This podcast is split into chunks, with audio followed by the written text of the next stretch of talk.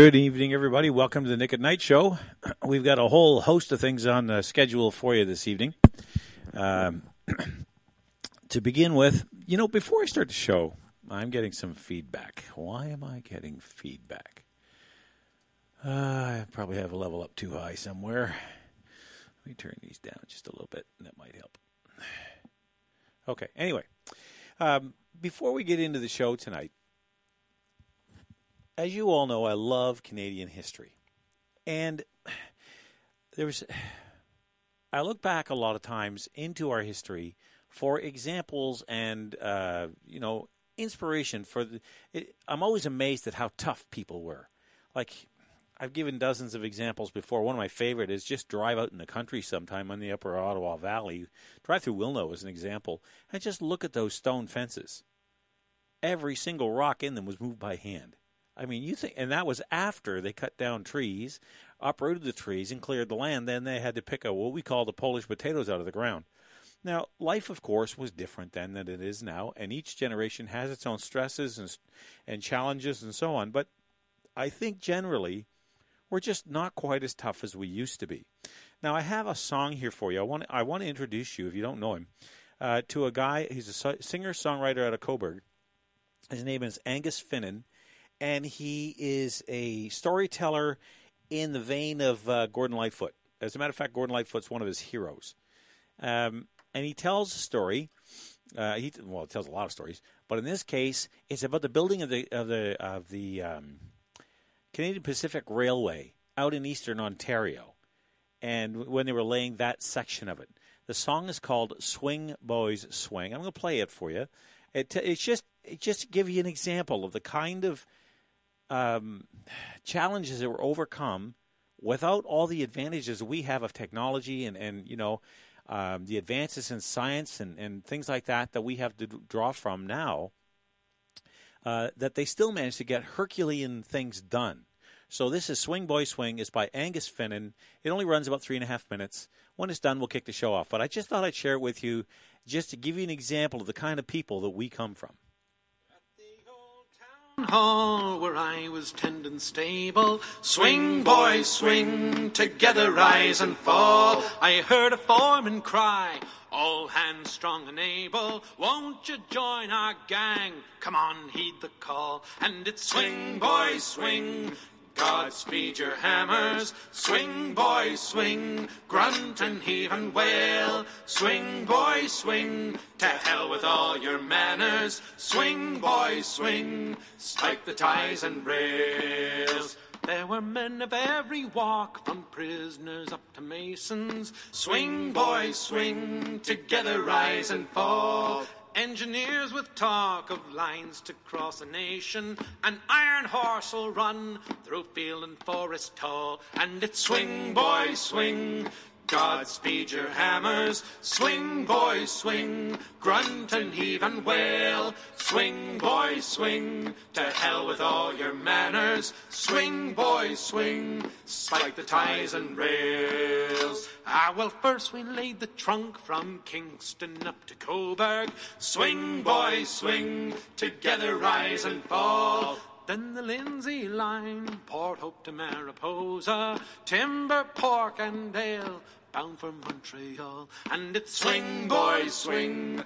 Godspeed your hammers. Swing, boys, swing. Grunt and heave and wail. Swing, boys, swing. To hell with all your manners. Swing, boys, swing. Spike the ties and rails.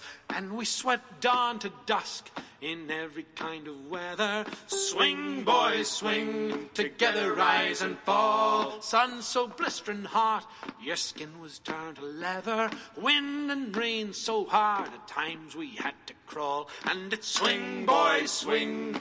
Godspeed your hammers, swing, boys, swing, grunt and heave and wail. Swing, boys, swing, to hell with all your manners. Swing, boys, swing, spike the ties and rails. Sure, there's some who shirk and groan at the life here in the shanties. Swing, boys, swing, together rise and fall. Gents who pine and moan for the comforts of the fancy, not too keen on gruel or gearing up to brawl. And it's swing, boys, swing. Godspeed your hammers, swing, boys, swing, grunt and heave and wail. Swing, boys, swing, to hell with all your manners. Swing, boys, swing, spike the ties and rails. Ah, but winter's coming nigh. Respite we will savor. Swing, boys, swing, together rise and fall. But come first breath of spring, I'll return to sell my labor. Ringing through the woods, you'll hear us young men bawl. Just swing, boys, swing. Godspeed your hammers, swing, boys, swing, grunt and heave and wail. Swing, boys, swing, to hell with all your manners. Swing, boys, swing, spike the ties and rails.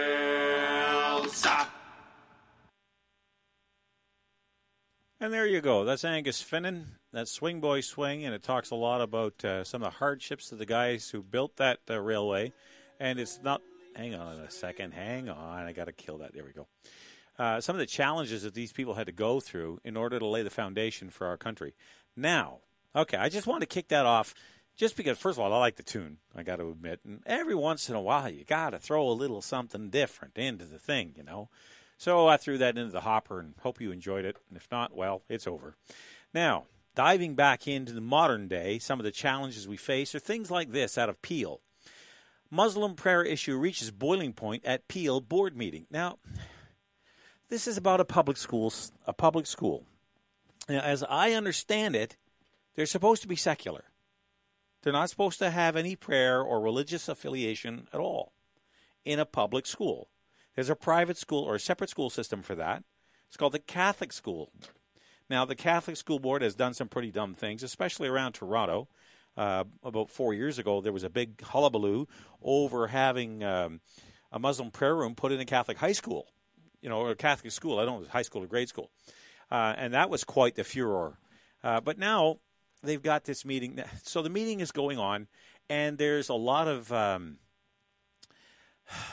chaos because they want every Friday they're going to have a prayer meeting, and the people who are involved. Uh, there's a certain group that want a Muslim prayer, but the, the, the point is that they want to have it written by the local imam. Now, this is a public school. There's not supposed to be any religion in it. Let me share with you some of this, and I'll see if I if you can make any sense out of it. Delegations at the Peel District School Board Tuesday, January second, uh, January tenth meeting, which was yesterday, descended into a spectacle that encapsulates the tension that was surging in the room. I was extremely disappointed at how people conducted themselves this evening, said Chair Janet McDougald, characterizing the events as a new low for decorum and respect. Given the police presence and increased security at the H.J.A. Brown Education Center, it was clear staff were anticipating blowback from a report on the agenda regarding religious accommodation for Muslim students. The tea leaves weren't difficult to read, as censor, censoring student written as censoring student written sermons for Friday prayer has been a sore point among offended Muslims and those who take issue with religion in public school. Some, however, take it one step further than that. After a current and former student each commended the board for its decision to alter the procedure for Friday prayer, the circus ensued. Greeting everyone in Arabic was Delegate Eric Brazau. He seemed to have the crowd fooled until he began criticizing the Muslim faith as well as exclusive accommodation for Muslims in the board report written by Education Director Tony Pontes. One aspect that Brazau found worrisome was how sermons for Friday prayer must be in English, save for any parts of the Quran cited in Arabic. Up next was a dele- delegate who identified himself as Ron Banerjee, he did much of the same, but decided to say things like Islam is poison and tell agitated spectators to shut up. In an effort to stop Barnes, McDougald referenced, pre- referenced previous delegates. If you want to discuss this with respect, take a little lesson from our students. A woman then stood up, started waving a book and shouting at everyone. Amid the commotion, she appeared to be denouncing Islam. Peel police officers quickly waded through the audience and removed her. Board communications staff confirmed that the woman wasn't arrest- arrested but was made to leave the property. The chaos immediately paused the meeting. Now, there's a video here if you want to know what that sounds like. So I'll cost you a little bit. There is a little bit of uh, rough language in it. Uh, it's hard to hear amongst all the chaos, but that's uh, you know, it's if you hear anything, there's the uh, I think there's an f bomb in it somewhere. But given the passion of the of the crowd that's going on here, so this is what that meeting sounds like. It's only 36 seconds long. I don't know if you could tolerate any more of it. Here it is.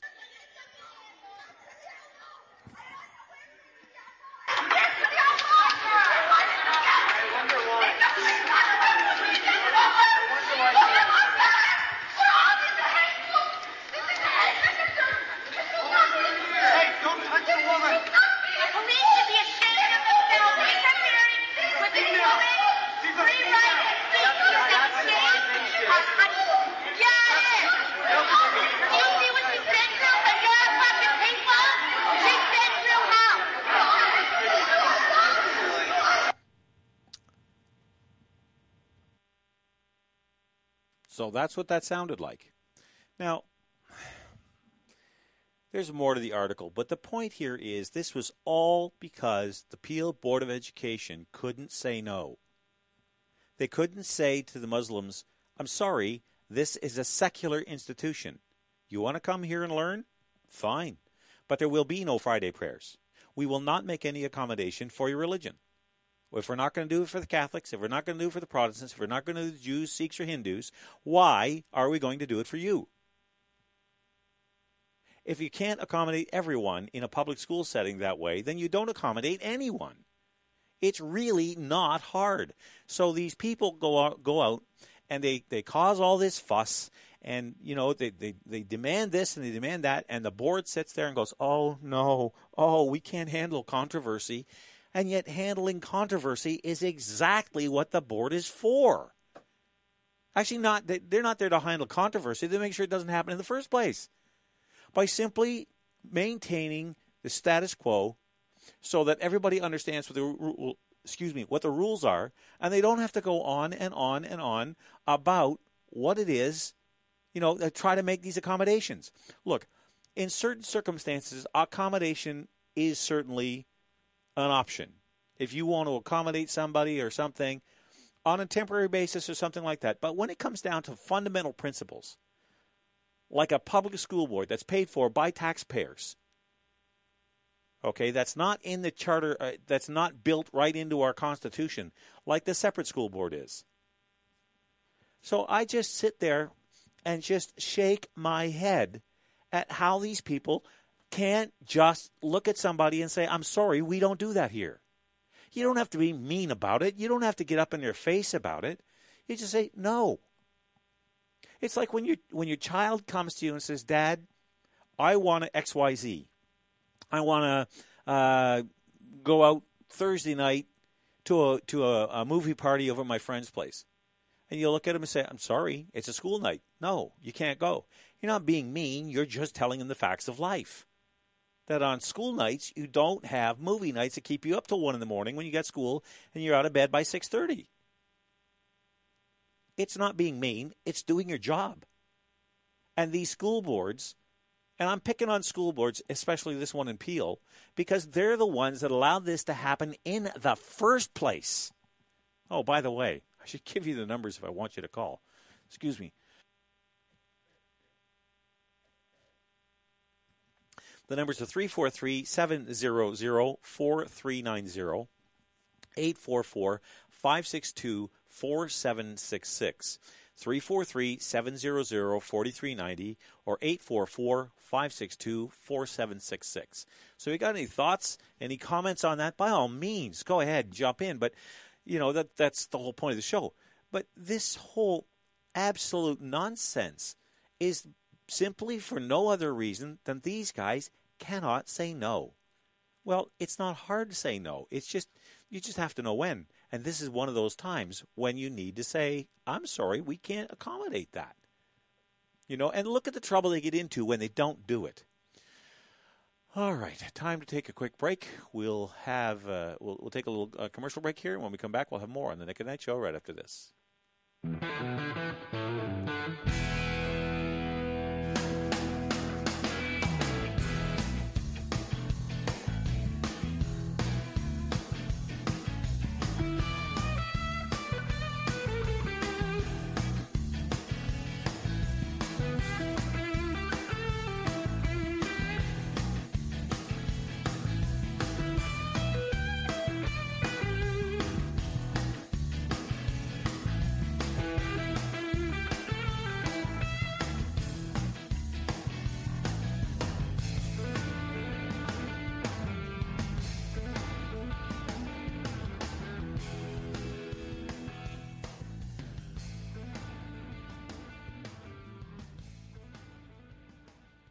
Often hear about the supposed dangers of human induced climate change.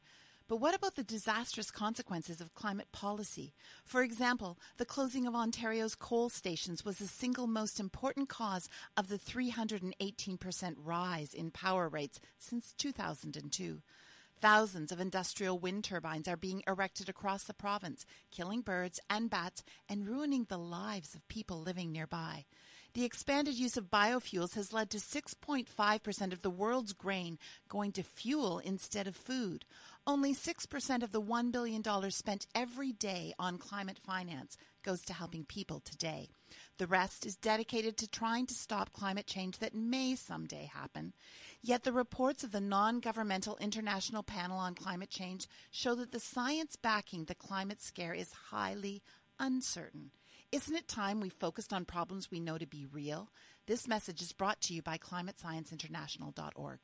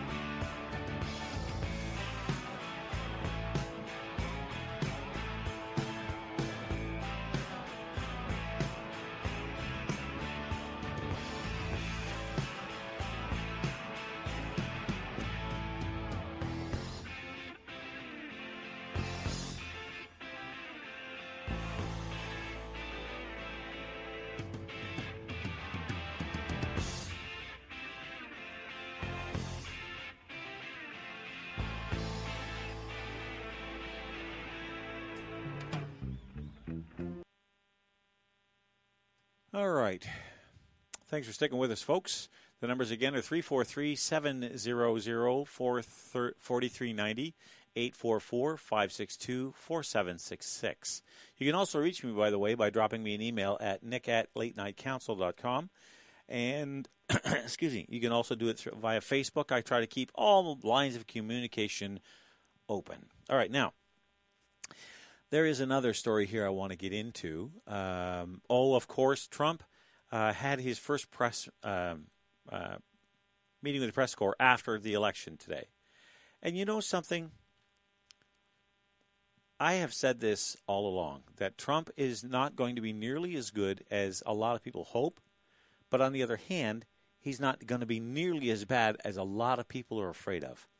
So here's the thing he comes out today, and there's this this whole fake news story about him going to Russia and just um, you know dropping the getting involved with prostitutes. And I heard his press conference today, and he really slapped down CNN. I mean, he just laid it laid into him, and as he should, because he he, he said something I thought made perfect sense. He said, "Look, I am a relatively high, you know, I'm a pretty high profile traveler." And I tell people this all the time. When you go into a hotel room in a foreign country, especially in Russia, you got to know there's cameras everywhere. And with today's technology, you're never going to see them. You'll never even know they're there. But the next thing you know, you'll be watching yourself on the late night news. So don't do anything in those motel rooms or hotel rooms that you don't want on the news. And he said, besides, if any of that stuff was true, the Russians would have released it. So it was just absolute, complete nonsense. They made the stuff up. In a nutshell, they made it up, and it's all because uh, you know who who's confessing to having released that stuff or provided the information was Senator John McCain, a Republican, who is a sworn enemy of Trump, and was intimately involved in getting that bogus information out. Now, one of the things that happened uh, concerning Trump was we all f- are familiar with the Meryl Streep uh, situations. Um, excuse me.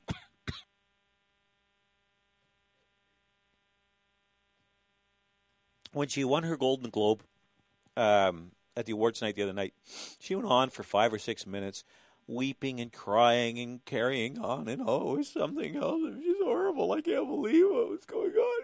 Just, she moved me, man. All right. Anyway, just so there's a story today, and where's it out of? Uh, it's called Polizette, Politics Explained, and it's it's uh, the world's um, uh, let's see, WSJ editor says Golden Globe tirade, the kind of political correct, correctness that voters rejected. Okay, and I know, so we scoot down here to what the editor had to say, and he sums up the whole article in this paragraph. And his name is uh, Henninger. So he says Henninger pointed to Canadian actor Ryan Gosling, whose own acceptance speech that same night lacked any of the political rancor contained within Streep's. Ryan Gosling, I think, is probably a liberal, but for but for the life of me, why can't more of them be like Gosling and stand up there and give a straightforward speech, thank his friends, thank his family, and get off? I mean, they're actors, and isn't that the truth? I mean, what makes Meryl Streep's opinion so much more important than yours or mine? Understand what actors and actresses do for a living. And I'm not knocking this, it's just that that's the way it is. You have a situation where these people pretend their whole professional lives to be somebody they're not. Think about it. Do you think William Shatner is really James T. Kirk of the USS Enterprise? Do you think that uh, Cumberbatch is really Sherlock Holmes? No, of course not. These people pretend. And in the world of entertainment, that's completely fine. That's the name of the game. They're very good pretenders. But that's all they are. Now, in a so I'm I'm watching this and I'm thinking it was just the, he's absolutely right. This is the kind of nonsense that voters rejected when they elected Trump. Trump got elected not so much because he was flamboyant and he was a lot of things and you know made a lot of he's self-promoting pompous kind of guy. All right well guess what? There's a lot of politicians fit that bill. He's not unique on that front. He just has a lot more money and a bigger platform than most of us do to do it. But meryl streep comes out and just look i don't care what you think of meryl streep as an actress from what i can tell she's a pretty good one but she has no more political acumen than you or i do and yet they think that because they make millions of dollars pretending, that somehow the whole world should stop and bow down at their feet and listen to what they have to say. The same thing happened with DiCaprio. Remember that when he stood before the UN and talked about climate change while he flew in on a private jet to New York or Brussels or wherever he gave the speech? You know, just being complete hypocrites. So I just thought that was rather interesting. Um, when you when you think about that, here you got a guy who's a multi-billionaire doesn't you, you, can't blackmail him because he doesn't need the money. He's proud of the skeletons in his closet, and you know he's.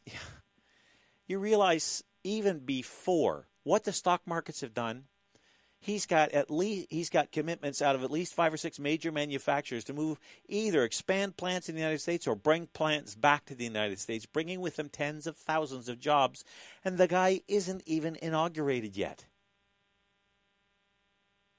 Now, I was talking to a friend of mine who's in the intelligence community in the United States um, uh, a couple of days ago, and they were telling me that the intelligence community is ecstatic with the China changes and the choices that Mr. Trump is making about putting his team in place. And this is why the left is going crazy.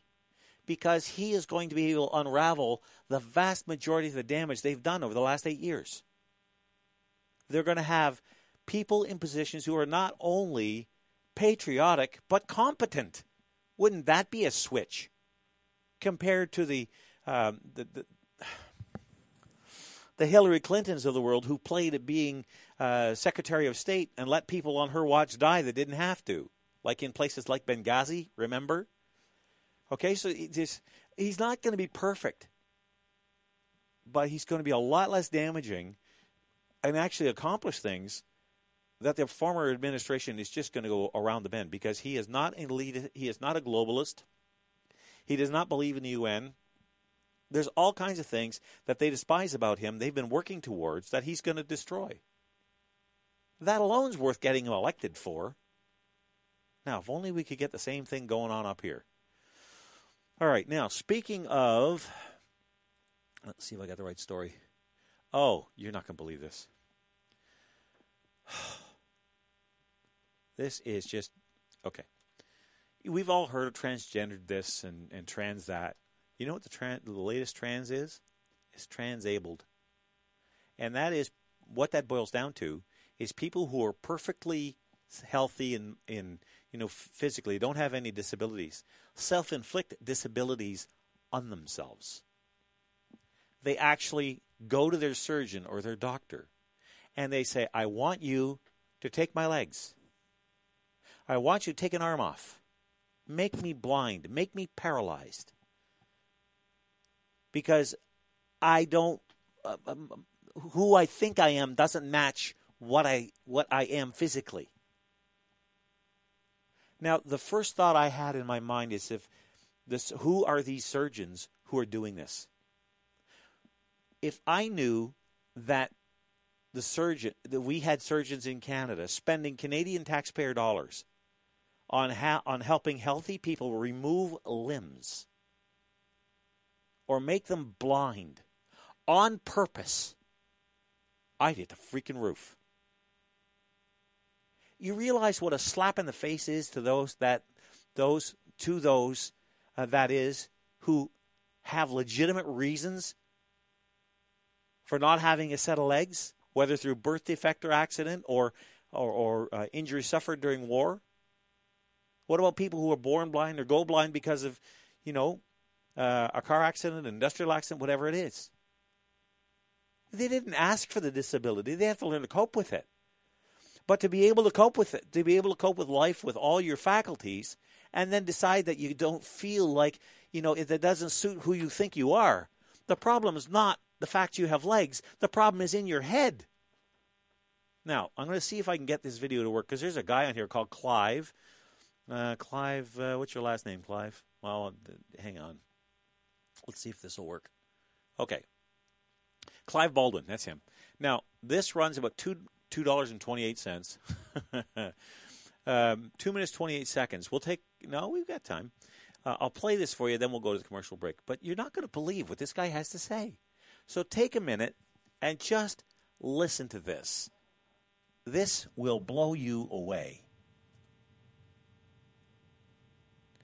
It will if I bring up the volume to move from being able-bodied Hang on, let's to start this video over again because uh, you missed the being first mouthful. Transability is the desire or need to move from being able-bodied to uh, being disabled through choice rather than happenstance. There are a number of uh, notions about the causation of this, but people who identify as transabled um, feel the need to align their body, their physical body, with their, their body map. The largest number want some form of amputation, um, either one or two legs or one or two arms. Um, a number want to be paralyzed, and They have a very specific point at which they want their body to be paralyzed. Um, one person we have spoken to wants to become blind, uh, and another wants um, a penectomy, the removal of his penis. For most people, I don't think transability um, is, is even on the radar. That it's not something that you would commonly come across, and it's something outside of the, so, the usual social imagination. We need to move away from pathologizing people and appreciating the you know, the, the, the, very real distress they, they experience. They are, you know, they are not pretending, they are not faking, they are not playing at it. It isn't whim that they want a leg removed. You know, you know, the people I've interviewed have very, very carefully considered the options, and you know, at present, you know, for a number, amputation is the only way forward. Most people would rather not have these feelings, um, you know, but they do, and they don't go away. So we, you know, the society needs to appreciate that, you know, however strange it sounds, you know, it isn't beyond the pale to, you know, allow people to align their body with how they feel they ought to. No, Clive. What society has to realize is that people like you are not only enablers, you're nuts. This is absolutely insane. Now, this story actually comes to us from the 3rd of June 2015. I only just found out about it now. That's why I'm bringing it to your attention. I'm sorry, this is just so insane. Why, why would anyone? Can you imagine having if you're going into for counseling, and you tell your counselor, "Look, I just don't feel whole with four legs, with four legs, with four limbs." I think I would my my image would fit my body. What the? Pardon me, but what the hell is a body map? Where did that term come from? Am I the only one that sits here and thinks these people are Looney Tunes? Like this, the, these people need to be locked up with with uh, uh, in, sports jackets with wraparound sleeves and happy straps, and fed with a spoon twice at three times a day. This is certifiable insanity. These people need to be laid on a psychologist, psychiatrist's couch and have their head examined, not their limbs removed. But you see where this all comes from is when you let anything go, everything's gone. Remember the whole transgender thing? Well, I feel like a man today, but a woman tomorrow, and a girl the following day, and a dog the day after that. Remember all that that's still going on? This is the next extension. This is the next. I dare. I hate to use it. I hate to say it. Well, that's the next logical extension. It's just we keep chipping away at what's normal till there's nothing, nothing left for that you can call normal. Everything is some kind of aberration the next thing you're going to say is the normal attraction between a man and a woman is some kind of malady, some kind of uh, um, mental illness. This kind of stuff just, oh man, I'm telling you. So I just thought I'd bring that to your attention because um, I know we there's it got some comments on Facebook, but this stuff is just I don't know what to say. anyway, so that was a little bit on that. All right. No electric cars. We'll do that in a minute. Hang on. I'm going to take a quick break. When we come back, we'll have more right after this.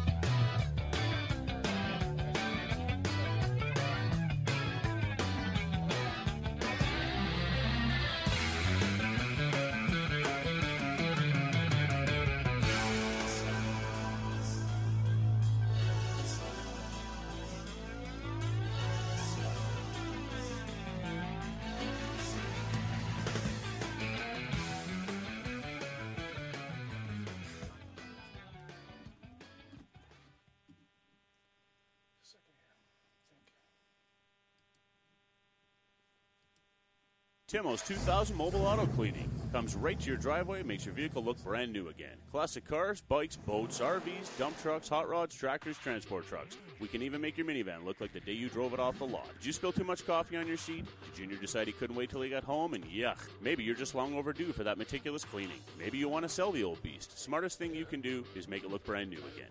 Timo's 2000, 613 327 8498, 613 327 8498, or go to timos2000.com. Three hours. This has got to be changed here. This is what happened here. We, we, we didn't do this. J Council, I should have did this for you.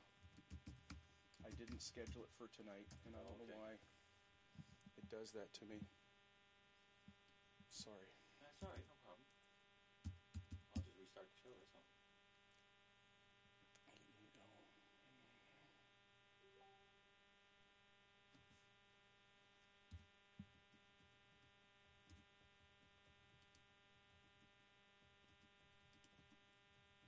Okay, it's good.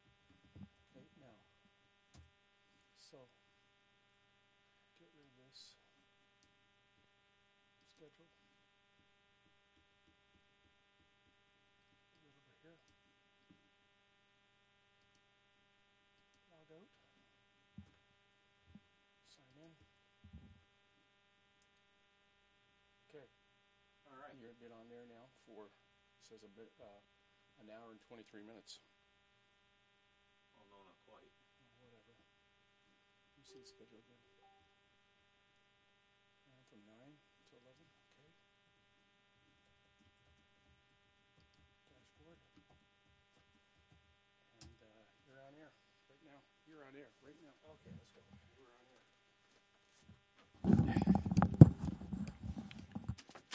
Okay, one of the beauties of live radio is that sometimes it throws you a curve. Okay, now, uh, first of all, let me go to Facebook and let everybody know that I'm back. We just had a uh, technical glitch, something we had to reset. So apparently, the first part of the show you didn't hear. Um, where did it go? There we are. All right, so I'm just going to start the show all over again. So let's roll with the opening theme. Here we go.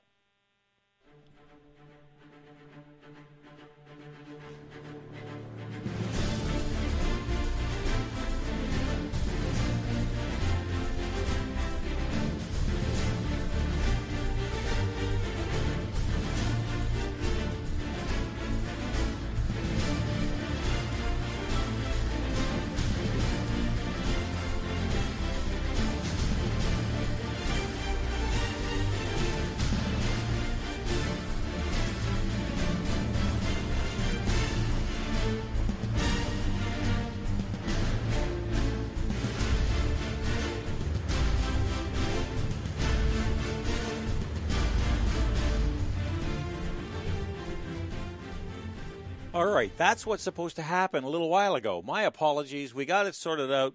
Nick at Night is now live. All right. Uh, at 343 700 4390 844 562 4766. I want to go back to uh, go back. Let's start with um, oh, when you know it.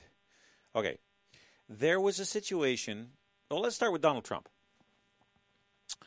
Donald Trump gave his press conference today for the first time uh, since his meeting with the. Um, since he won, the- since, since uh, he, he's become the president elect, and he had to deal with some pretty nasty stuff. Apparently, uh, where is John McCain? Yeah, uh, John McCain gave some uh, news media some, well, I guess questionable would be the way to put it. Okay, error riddled documents, another way to say it. Um, gave it to CNN and another blog news outlet that's shady at the best of times. And it talk about the ultimate in fake news. And in the document, uh, accused Trump of, of being in Russia and in bed with Putin and uh, messing around prostitutes while in, while in Moscow and all this sort of stuff. And McCain spent the first part of his uh, press conference just saying what utter trash that was. The whole idea was just nonsense, absolute nonsense. But the question I have is what? Look, I know that John McCain and Trump don't like each other. But would you really, really, really just make crap up and then give it to the CIA and to, and to CNN and say, run with this? Now, the vast majority of news outlets looked at it and said, we're not touching that. There's no links. There's no verifiable. There's no way to verify this is even remotely possible. You know, it's just and MSNBC and ABC and all the other alphabet soup type news organizations stayed away from it except for CNN. So here's a little bit of the story about Senator John McCain and what he had to do with it. Senator John McCain admitted Wednesday that he gave the FBI a dossier detailing claims of Russian blackmail plot against President elect Donald Trump. The Arizona lawmaker, a longtime Trump critic, that's putting things mildly, uh, made up the public statement question piled up about as questions piled up about his alleged, uh, alleged role in spreading an unverified and error, error riddled document that Trump has denounced as a complete and total fabrication. Last year received sensitive information that has since been made public, McCain said. Upon examination of the contents and unable to make a judgment about their accuracy, I delivered the information to the director of the FBI. That has been the con- extent of my contact with the FBI or any other government. Wait a minute. If you cannot if you cannot make a judgment about the accuracy, if you have doubts in your mind, then why would you give it to anybody? So, if this works the way I think it'll work, okay, let me hold that. I'm going to put this here because this is going to be Donald Trump's response. It's only 39 seconds. Hang on, Donald, you're ahead of me. Uh, it's only 39 seconds long, but uh, here's Donald Trump, and he's uh, giving his what he thinks of it. Let me bring that up.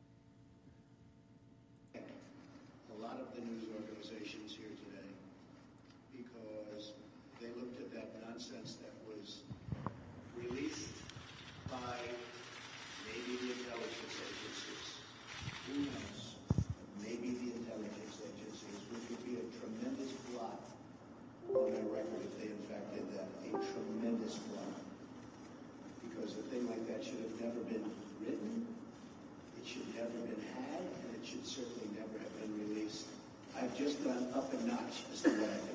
Okay? All right. All right. So the audio wasn't that great on it, but basically we just saying, look, it should, it never should have been made public. It should never should have been released. But he thanked the mainstream media for the most part, with the exception of CNN, for not running with it. All right, let's bring on a call. Uh, let's see, caller, are you there? Oh, there we go. Hang on. Good It's Robert. Can you hear me now? I can hear you.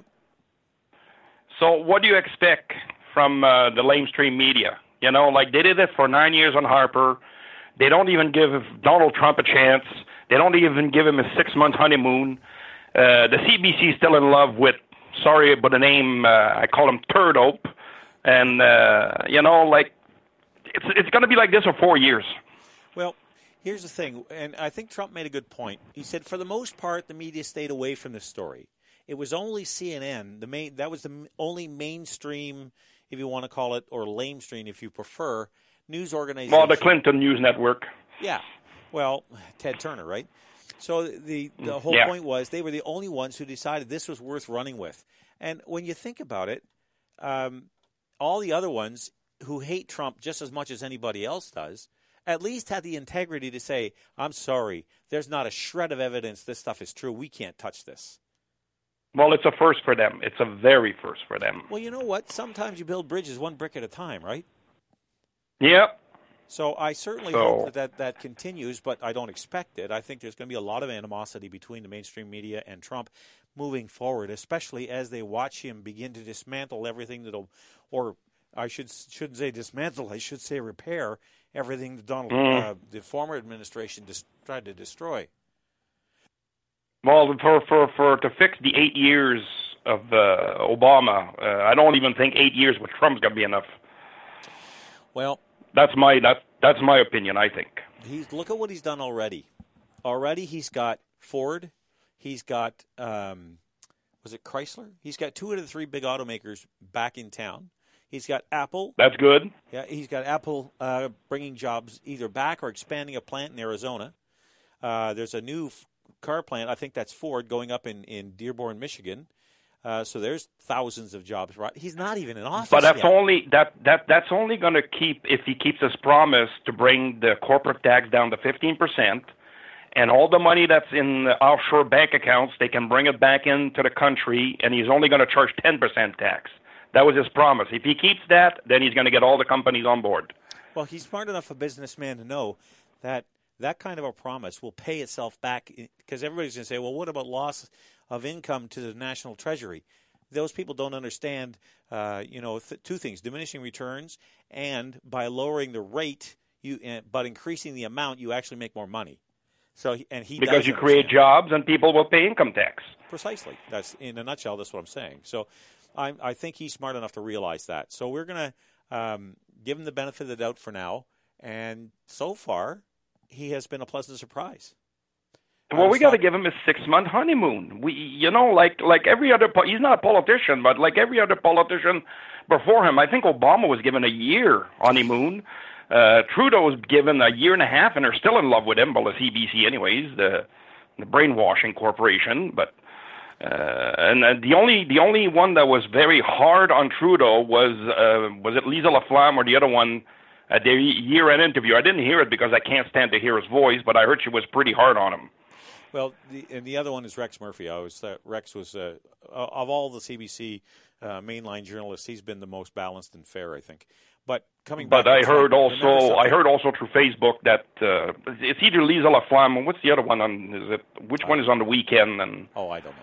I, I don't watch the. so, anyways, one of them did the I think it was Lisa Laflamme did the year-end interview, and uh, on Facebook, there's a lot of people that listen to it, and uh, even on the Ottawa Sun, they said she was very hard on him. Good. He he needs So- be somebody to be hard on. But remember something: in the states, uh, it's not the first year or six months; it's the first 100 days. That's when they begin to pass judgment on the pri- on the president. His first 100 days sets the tone for the rest of his administration. So we'll see 100 days. But it's not the same thing for it's not the same thing for Canada, though, is it? No, they, the honeymoon ten, tends to last a little longer unless you're conservative. Yeah, that's true. It's it's a hundred days if you're conservative, but it's uh, a year and a half to two years if you're a liberal. I think the blush is beginning to come off the rose of Trudeau. I mean, this last vacation trip down to to Aga Khan's private island. Uh, now, from what I understand, Mr. Khan is a very charitable man. Very, he does a lot of really good work. It's not a it's not a question of, of anything along that line, but it's the conflict of interest angle that is going to get Trudeau into trouble over this. Um, because But is the CBC reporting that though? Well, That's the thing. story- People are listening to CBC and they're listening to CTV. And CTV so far, I've listened to the, the, the, the evening news every night, and they haven't mentioned too much about this. Oh, jeez. Hang on a second. I got a video running in the background here. I got to find and kill. You got to be I'm still having technical issues. No, it's it, sometimes because I've, got a bunch of stories open here, right? And uh, Okay. what happens is I'm just scrolling through them. But when I do that, uh, sometimes you have a, a problem. Uh, uh, the Nipigon Bridge. That's the one it was. CBC's report. Oh, gee, yeah, the, the the famous lifting bridge in the in the What- cold. What is it with liberals and lifting and bridges? How come they can't build them? Anyway, Well, it's not only this. Look, look at the uh, the, the the pedestrian bridge uh, over the airport parkway. Well, that's what uh, the the bridge in Stittsville, uh, it's sinking.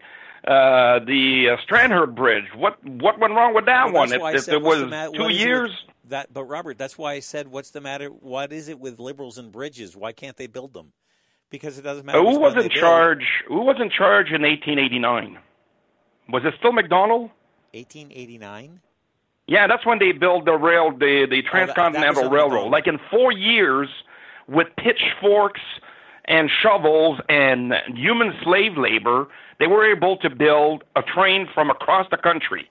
Actually- now it takes five years. They can't build a pedestrian bridge with all the modern equipment we got. I know. As a matter of fact, uh, I'm going to let you go. Thank you very much for the call. Uh, Uh, just one second. Can I ask one little last well, thing? All right, but only Okay. Asked so Uh, uh, about uh, your 14th of December podcast, can we please get it on? I'll see if I. I'll talk to John and see what we can do. Uh, uh, see if I can get that up. I've well, you said it was a great show, and I would like to listen to it. All right. Okay. All right, Robert. We'll work on that.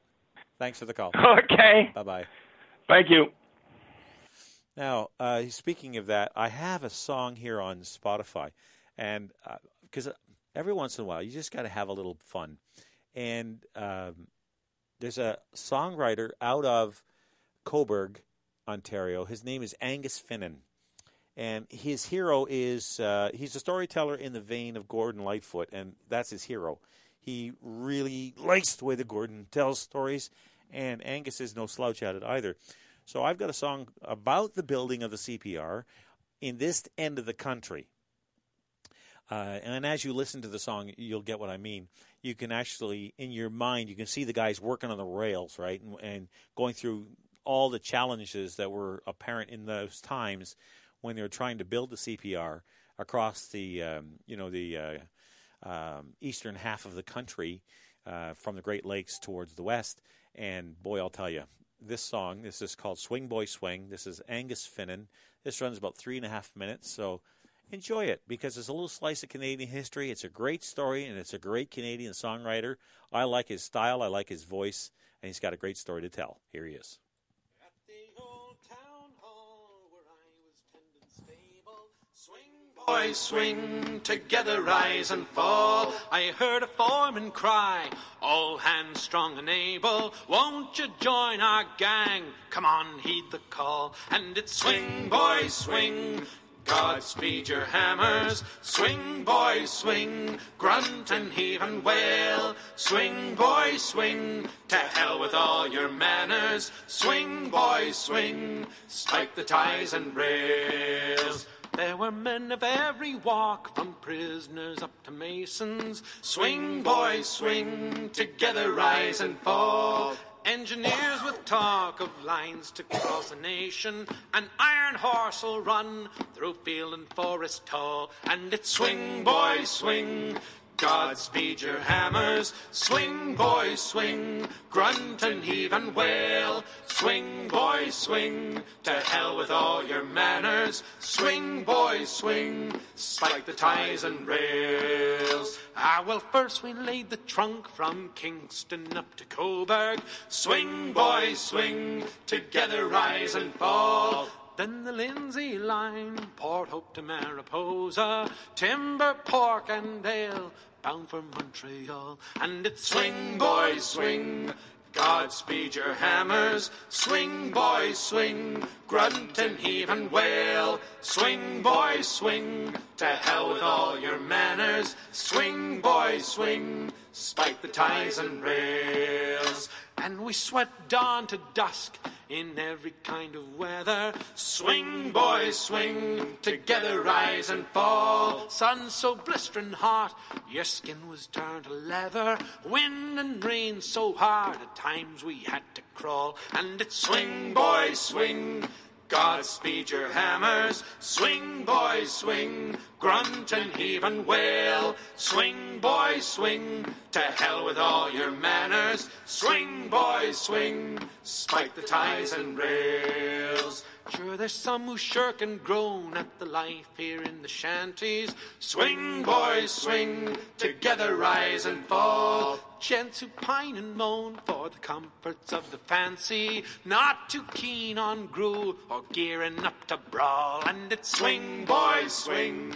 Godspeed your hammers, swing, boys, swing, grunt and heave and wail, swing, boys, swing, to hell with all your manners, swing, boys, swing, spike the ties and rails.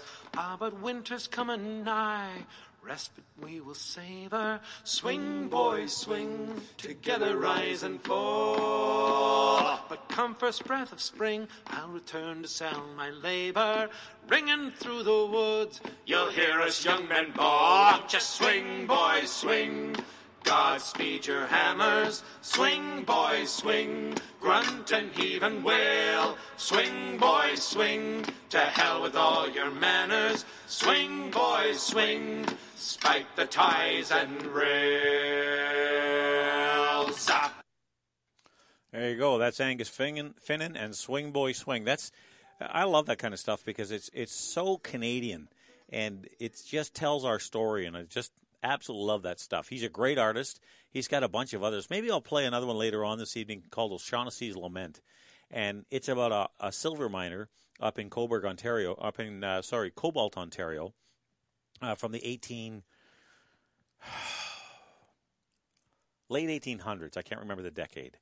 But uh, when I saw him live, he was telling us a story. He, he came to the Wilno Tavern out, out in uh, Eastern Ontario, and he um, was telling us the story of how, because he wrote that song based on a tombstone.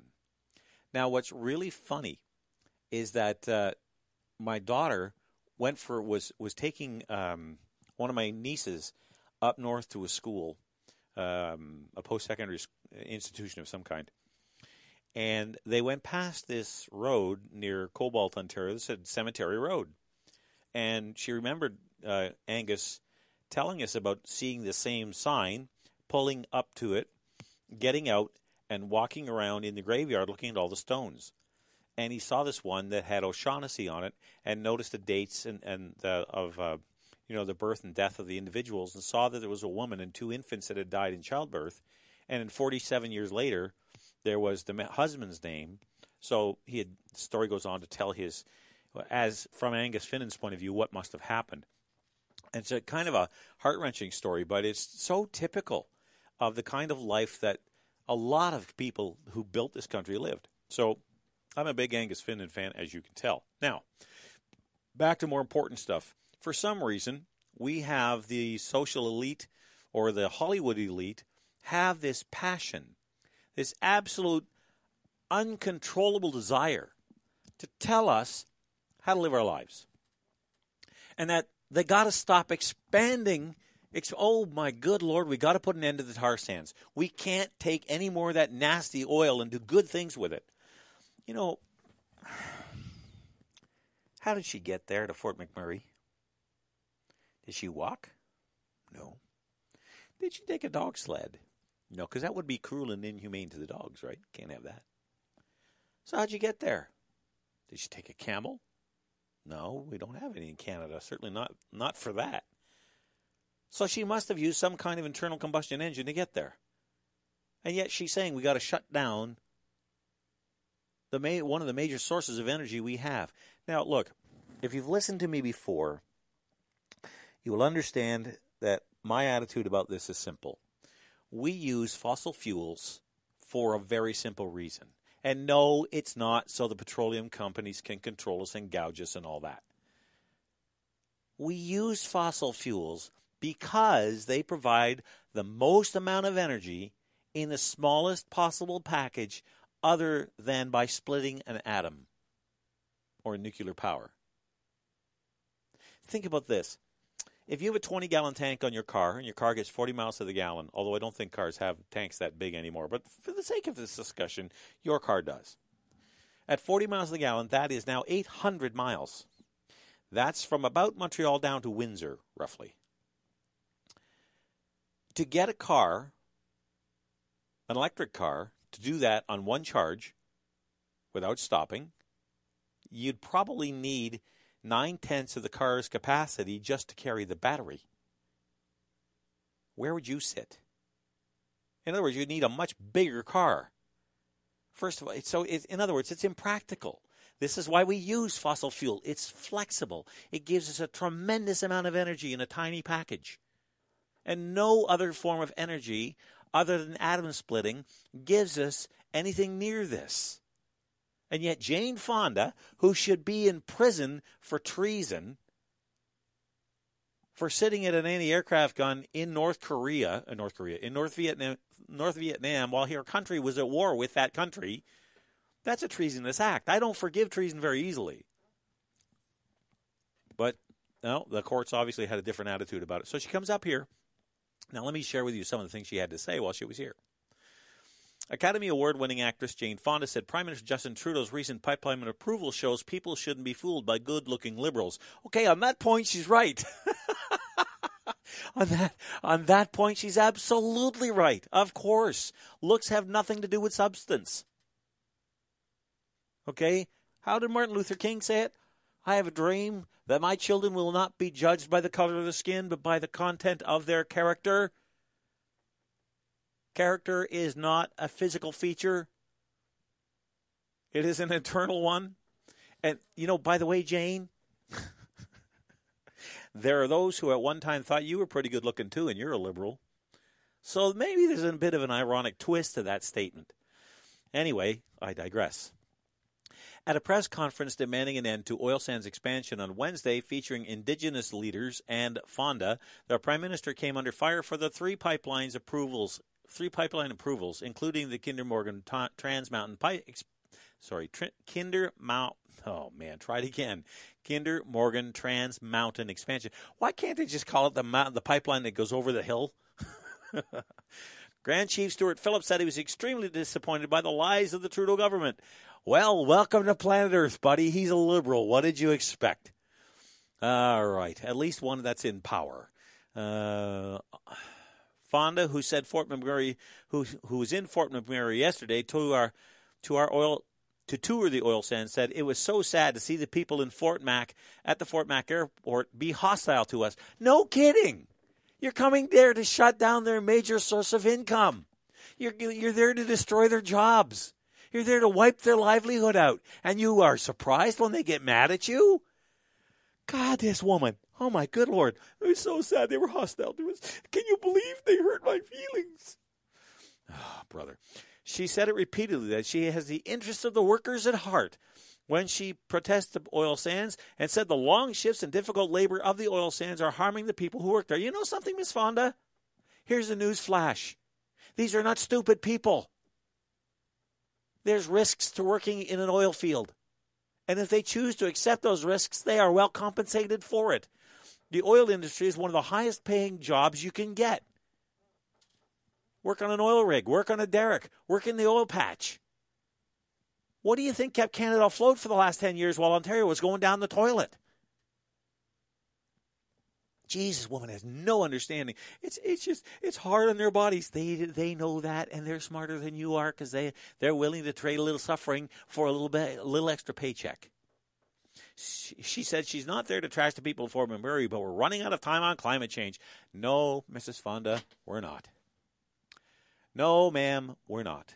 We have all the time in the world because climate change happens no matter what we do. It has nothing to do with us. And it would be really nice if somebody would grab her by the shirt front, lift her up onto her toes, and say, Lady, get it through your head. You've been lied to, or you know, and you need to understand that, or you know you've been lied to, and you're helping to perpetuate the lie. So, it's just this kind of stuff. There's about a two minute clip of her talking here. Maybe I'll share it with you if I can get this technical side of things figured out. I think there we go. Uh, let me see. So here's Jane Fonda in Fort McMurray in all her glory.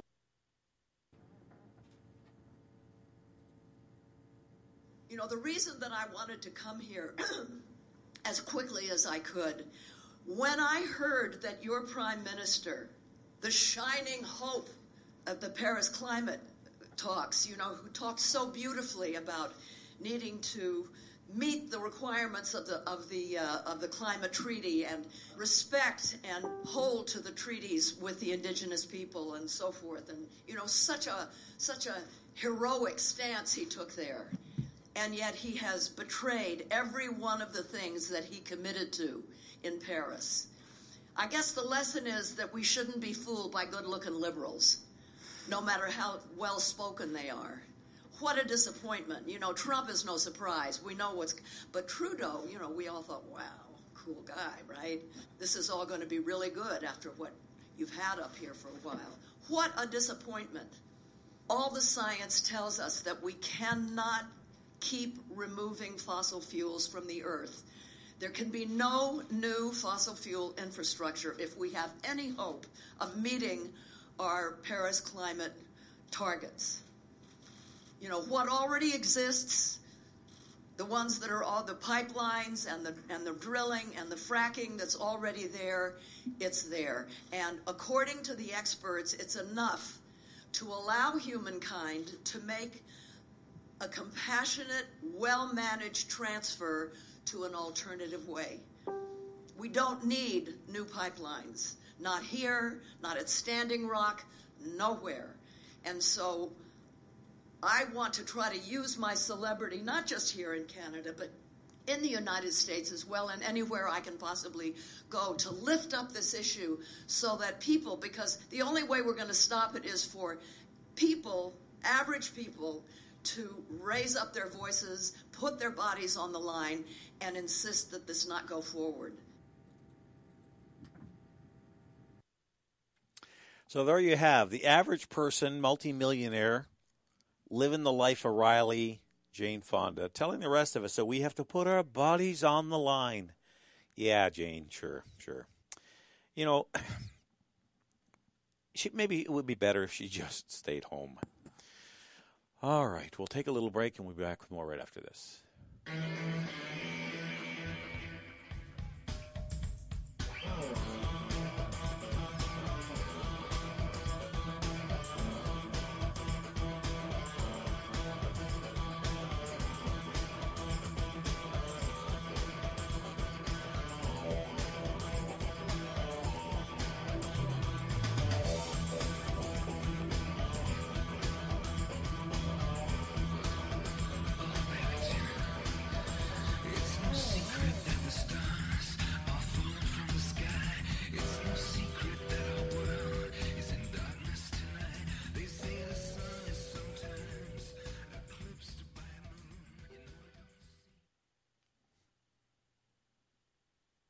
17 years, I've been taking my cars to Irwin's Automotion. 17 years ago, Irwin was renting space on the corner of Bank and Heron.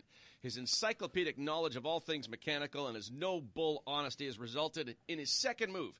He now operates a huge facility on Cleopatra, eight bays, and an expert staff that operate all in the same wavelength. Honesty, integrity, try to save the customer some money and headaches but fix it right the first time. Irwin's Automotion, 34 Cleopatra. Tell them Council sent you. That'll make them smile.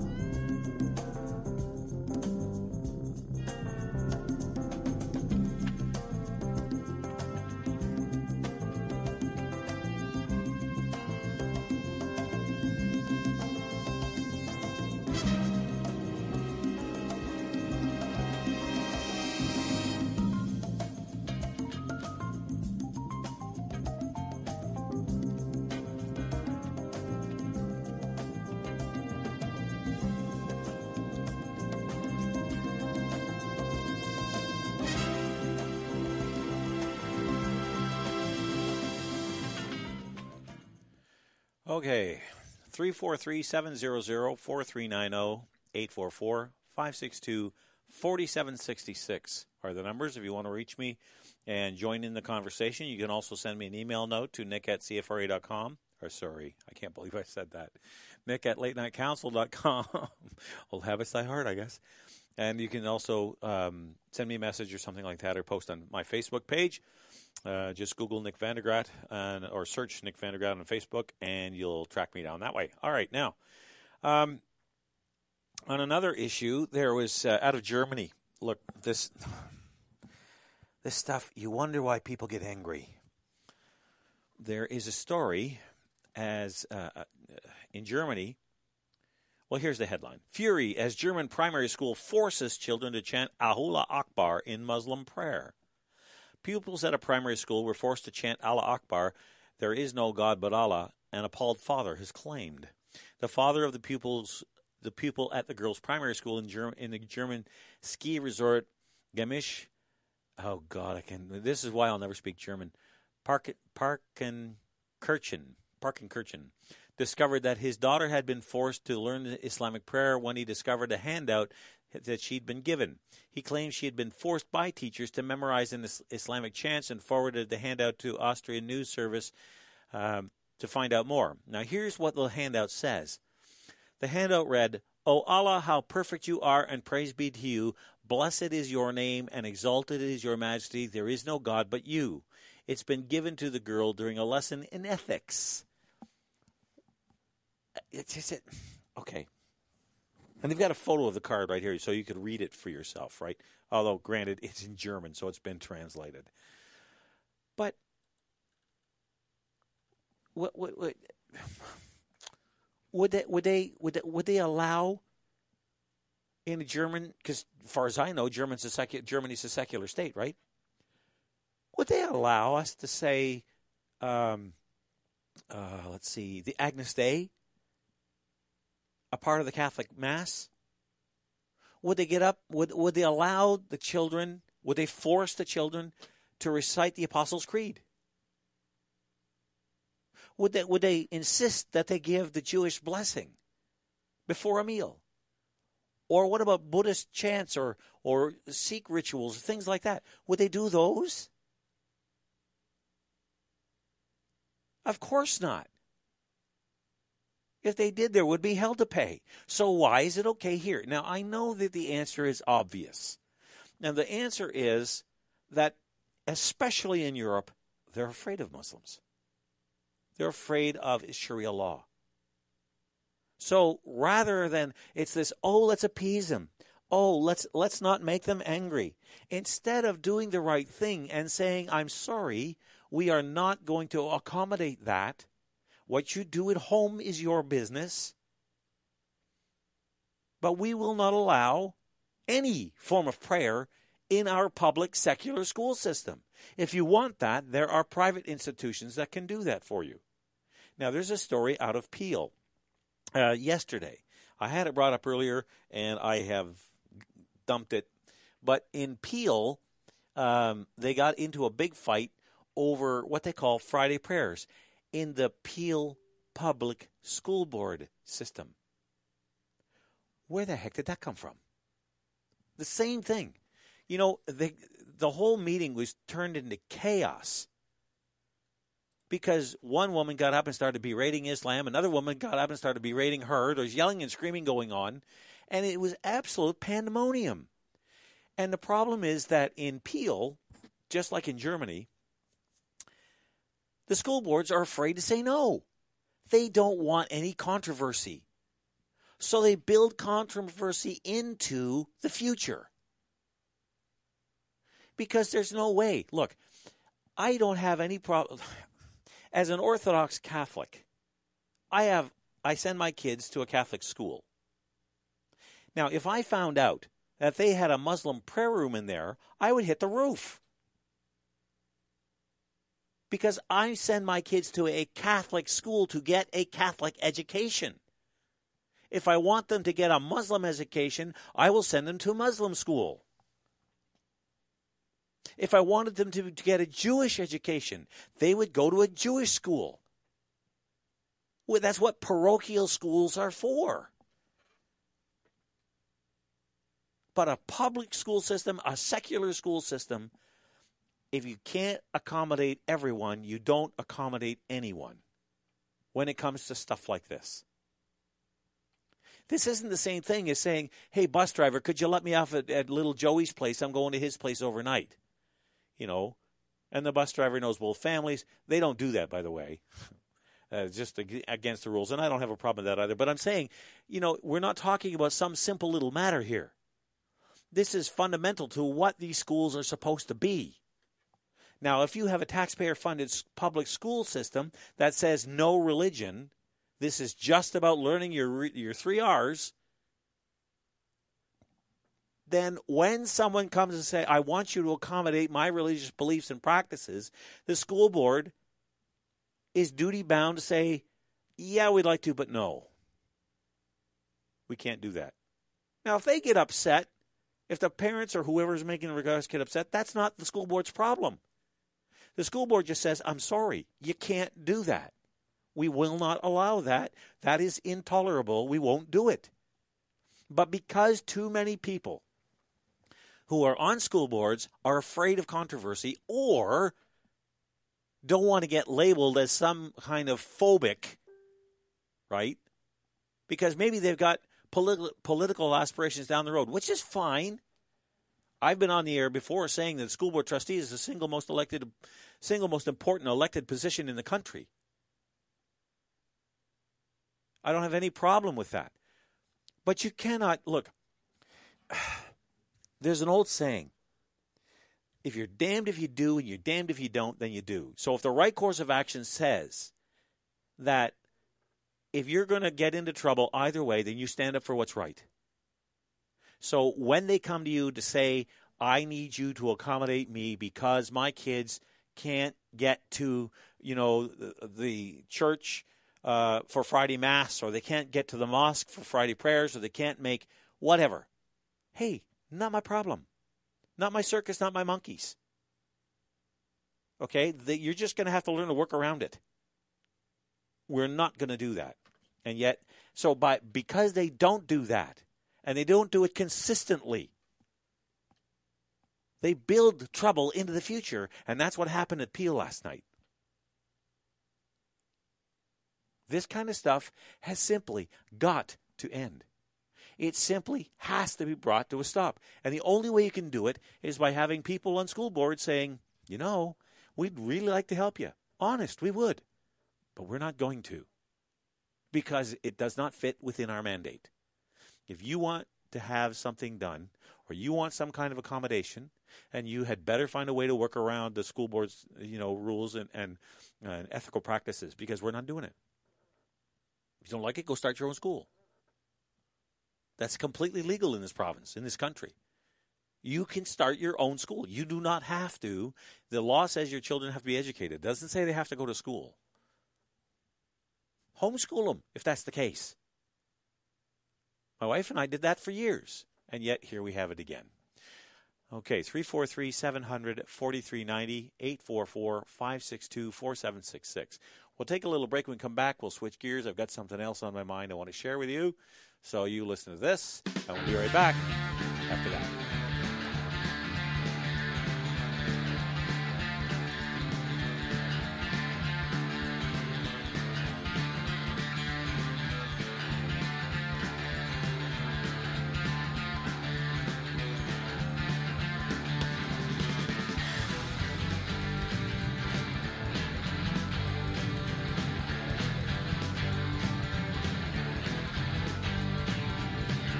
Often hear about the supposed dangers of human induced climate change. But what about the disastrous consequences of climate policy? For example, the closing of Ontario's coal stations was the single most important cause of the 318% rise in power rates since 2002. Thousands of industrial wind turbines are being erected across the province, killing birds and bats and ruining the lives of people living nearby. The expanded use of biofuels has led to 6.5% of the world's grain going to fuel instead of food. Only 6% of the $1 billion spent every day on climate finance goes to helping people today. The rest is dedicated to trying to stop climate change that may someday happen. Yet the reports of the non governmental International Panel on Climate Change show that the science backing the climate scare is highly uncertain. Isn't it time we focused on problems we know to be real? This message is brought to you by climatescienceinternational.org.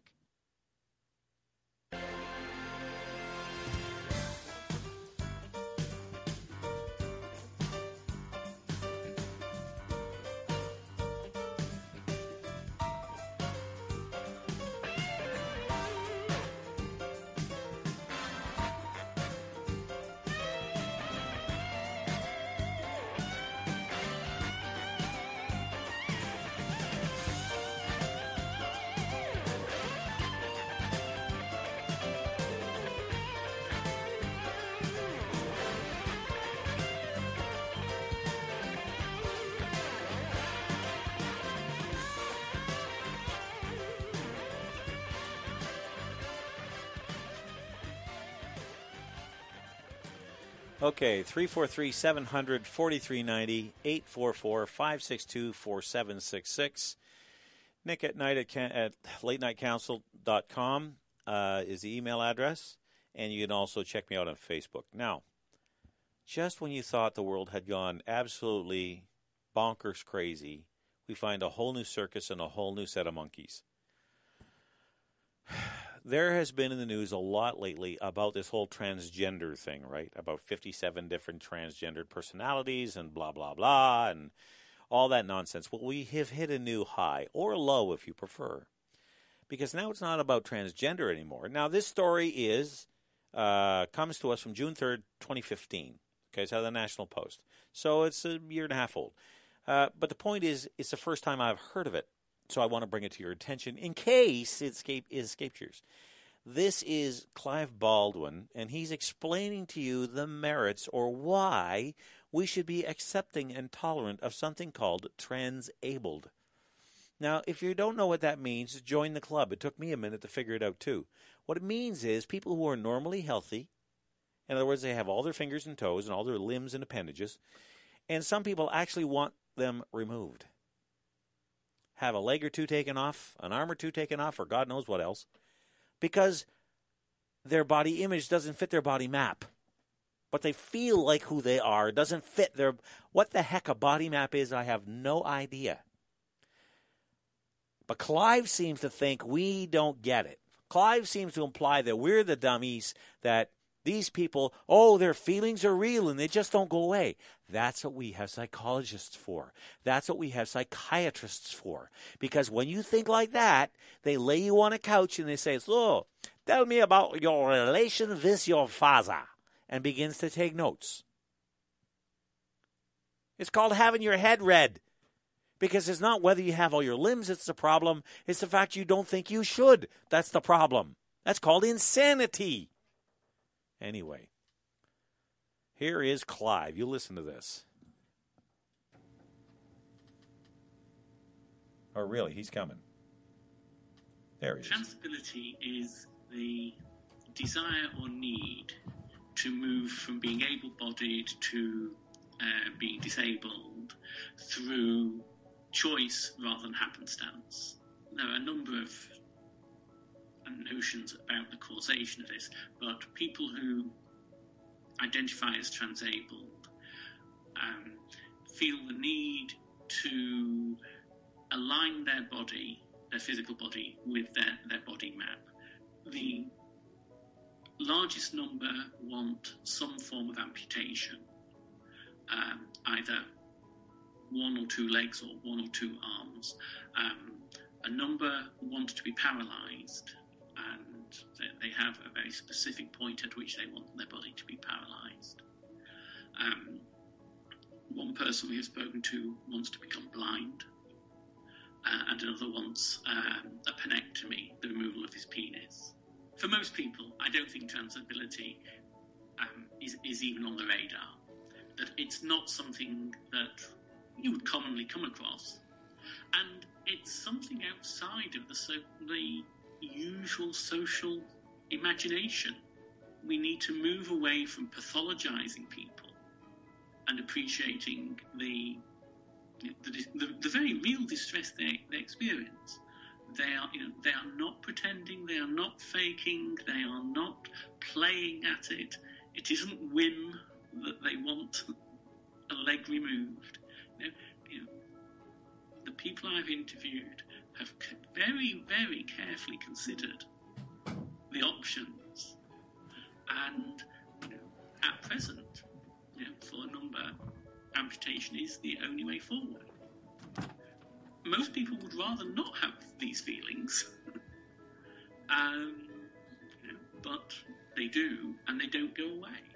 So we, you know, but society needs to appreciate that however strange it sounds, you know, it isn't beyond the pale to you know, allow people to align their body with how they feel they ought to.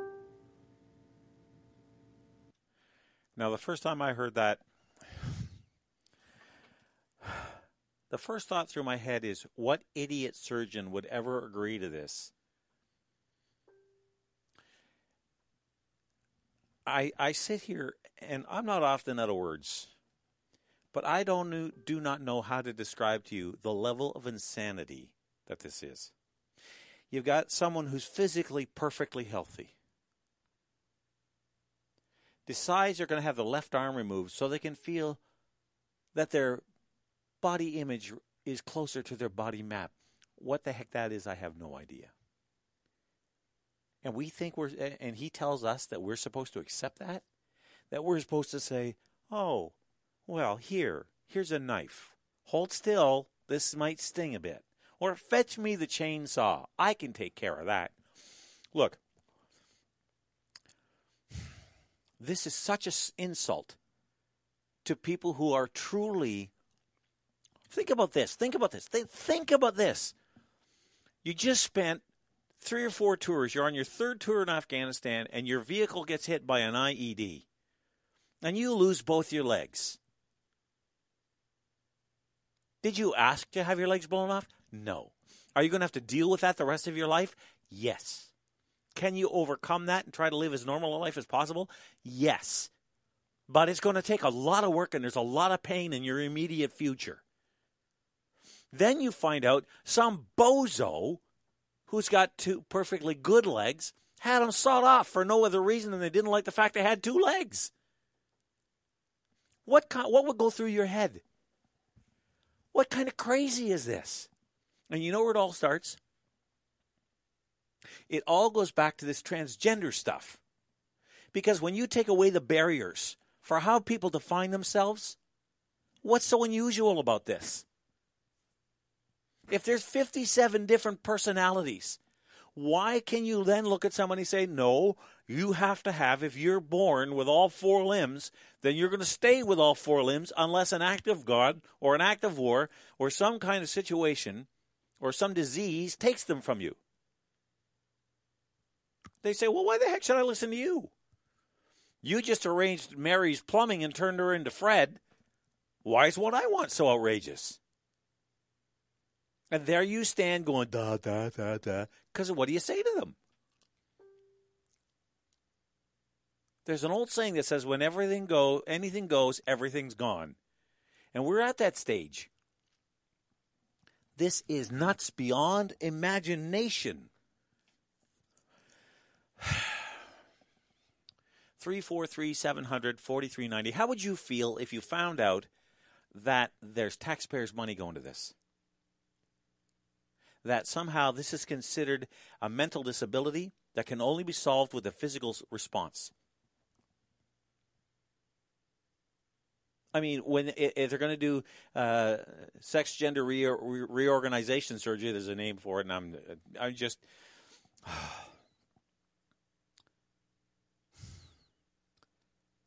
you know, there's days I think we just ought to stop this rock and the two or three sane people left on the planet should join me on a rocket ship and, and blast off because beam me up, Scotty. There's no intelligent life down here. I sometimes think that you and I are the only two people left on the planet that get it. We're the only sane ones left. The rest of the place is crazy. It really has gotten to that point where just how do you justify this? I don't get it. All right, from one level of insane to another, Robert and I were joking a little bit earlier when he called in that um, liberals can't build bridges. And I say that, and I'm only half joking because if you know anything, if you're from the Ottawa area, and when you're on when you're broadcasting on the internet, it's completely possible you're not. Let me give you a little bit of history. There's been three or four different bridges built in the um, metropolitan area of Ottawa, or the municipality of Ottawa, that have had their problems. We've got bridges leaning over. We've got bridges that are too short.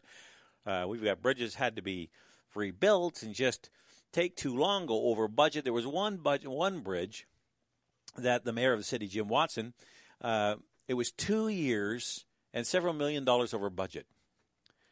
So they had to re-hit. Uh, what's that liberal phrase they come up with now? Re-hit the reset button.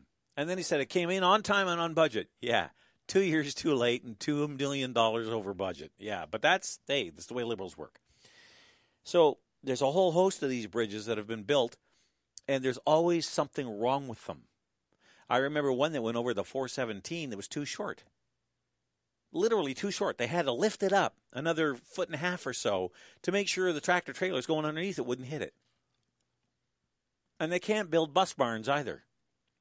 Anyway, so they've got this bridge, the only bridge in Western Ontario, up near a place called uh, that spans the Nipigon River, and it's up near Dorion, Ontario. And they built this bridge. It was about this time last year, right in January, around I think it was around the 16th. And the frost and the wind, uh, they they had it built, and in the fall, Kathleen Wynne was up there with the you know the great big scissors and cut the ribbon on this great big bridge. Only to find out that come January, the thing heaved by about two feet. The wind got under it. It wasn't built right. Bolts weren't tightened properly. Uh, their their bearings and buckles and, and all that sort of thing to keep to, to allow the bridge to flex but not break weren't designed right. And now apparently, um, there could be an investigation by the uh, Professional Engineers Society of Canada. I don't have the regulatory body right, the name of it, but the people who overlook this kind of stuff have said, wait a minute, there's something going on here. Let me share with you. So this is another case of how uh, liberals just can't build bridges. They just don't know how. They don't know how to hire people who know how to do it. They don't know how to inspect them to make sure they're done right, and they certainly don't know what to do about them when they break. Now, ask yourself this question: This bridge, it's a it's a good sized bridge. Like it's not small. It looks from the picture here. Um, I'm going to guess it's over a pretty good gorge, and it's the only one across the Nipigon River. And because of it, if that one fails, if there's a problem on that bridge, you have to go all the way back to Sault Ste. I think it's Sault Ste. Marie, go down through the states and come up into Manitoba. So it's a great big loop out of your way. It's the only bridge in Canada. It's, it's the choke point. If that bridge fails, you can't get to the west on the ground anywhere else. You have to go to the states to do it. And imagine a tractor trailer. It's not like you just buy a seat on a plane and uh, take eighty thousand pounds and slam it, you know, 10 miles over the bridge and then put it back down again. It doesn't work that way. Okay, so here we go. The regula- regulating body for professional engineers in Ontario is investigating the possibility of incompetence in the failure of the Nipigon River Bridge last January, which severed a critical link on the Trans Canada Highway. Two engineering reports found that improperly tightened bolts on one portion of the first suspension bridge ever built in Ontario had snapped, causing the steel deck to lift about two feet. Imagine that. You're driving along, and all of a sudden the road in front of you goes boop high, and it's two feet higher than the piece you're driving on. Think that might screw up the undercarriage of the car? it might throw you right through the windshield. Anyway, other factors that contributed to the failure of the $106 million bridge just six weeks after it opened were the design of the shoe plate and its flexibility and lack of rotation on the bearing. Professional, all that means to say is the hinge that the bridge works on isn't designed right, wasn't tightened up right, and was bound to fail. That's all. That's that's all that meant. Uh, let's see. The regulator says it has responsibility to investigate any possible engineering practice deficiencies related to the failure and determine if engineering work was carried out by appropriately licensed people and companies. The failure of the bridge in northwestern Ontario forced up to 1,300 trucks carrying an estimated $100 million worth of goods to detour, get this, every day for several weeks. 110 100 million dollars worth of goods a day. Unbelievable. The lane of the two bridge, one lane of the two bridges was was reopened to light vehicles, in other words, cars and trucks, pickup trucks and so on. Uh, one day after the failure, when engineers placed huge concrete blocks to lower the deck to the road level, but it was nearly a month and a half so that'll be about uh, 45 days before a second lane was open to traffic. the engineering report released in September found bearing design for the suspension bridge did not comply with the requirements of the contract. The shoe plate, the bolted connection between the shoe plate and girder, the bolted connection between the shoe plate and bearing, and the bearing design all failed to meet the Canadian Highway Bridge Design Code. The bolts were both too long and not properly tightened during installation. The report, uh, the report found. There is also bolt polish marks on another part of the bridge, suggesting that it too was also experiencing bolt bending and was prone to a fracture similar to the northwest bearing failure, according to one report. Okay, so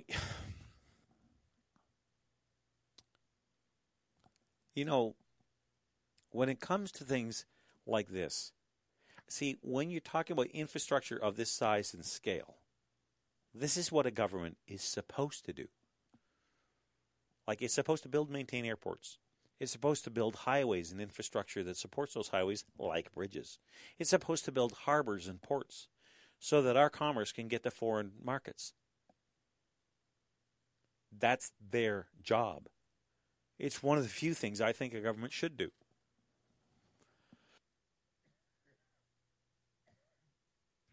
And these guys are so are so competent. Uh, that's tongue firmly planted in cheek, by the way. That the Liberal government under Kathleen Wynne and before her Dalton McGuinty, let's never let let's never forget what went before, uh, were um, so good at their job that they couldn't find anybody that was competent to actually do the work, or at least to supervise the work to make sure it was done properly. Now, what I'd like to know is who was the engineer who signed off on this bridge? There's no mention of that in the report.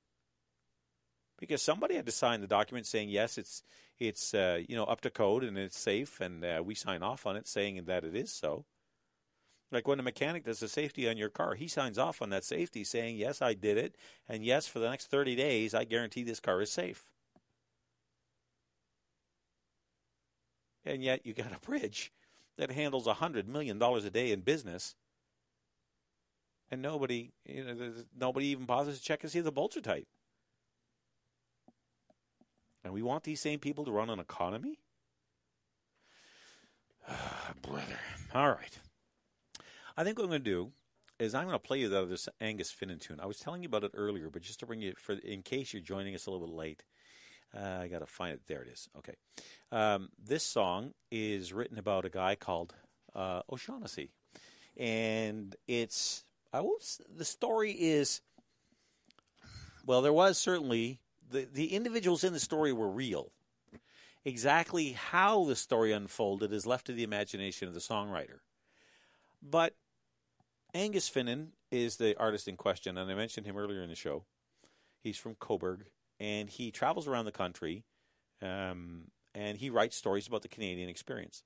And he was in a town called Cobalt, and he saw a sign called Cemetery Road. So he went up the road uh, to the cemetery because, like a good storyteller, there's a, a, great wealth of information in there that your imagination can just run away with and make stories about. And um, he decided to have a look around. Well, he found this tombstone, and on it were a husband and wife and two infants had died in childbirth. The wife and two infant, two children had died in childbirth, and he died 47 years later. So he put the song together uh, based on the information he could get from the um, tombstone. Now, in a little bit of an ironic twist, my daughter, uh, my oldest daughter, Kate, uh, was taking her cousin up north of uh, Cobalt uh, to a town not too far away to go to school, and they found this particular gravesite, graveyard, and the gr- tombstone that Angus wrote the story from. And she said it sent a shiver down her spine. So I'm going to play that for you. This runs about four minutes, and it's an amazing piece of music. It's haunting. It's a little bit. It, it's sad, but it happened like well over 100 years ago. But you know, when you hear it, it just speaks to the Canadian experience. So here it is. This is um, Angus Finnan and O'Shaughnessy's Lament.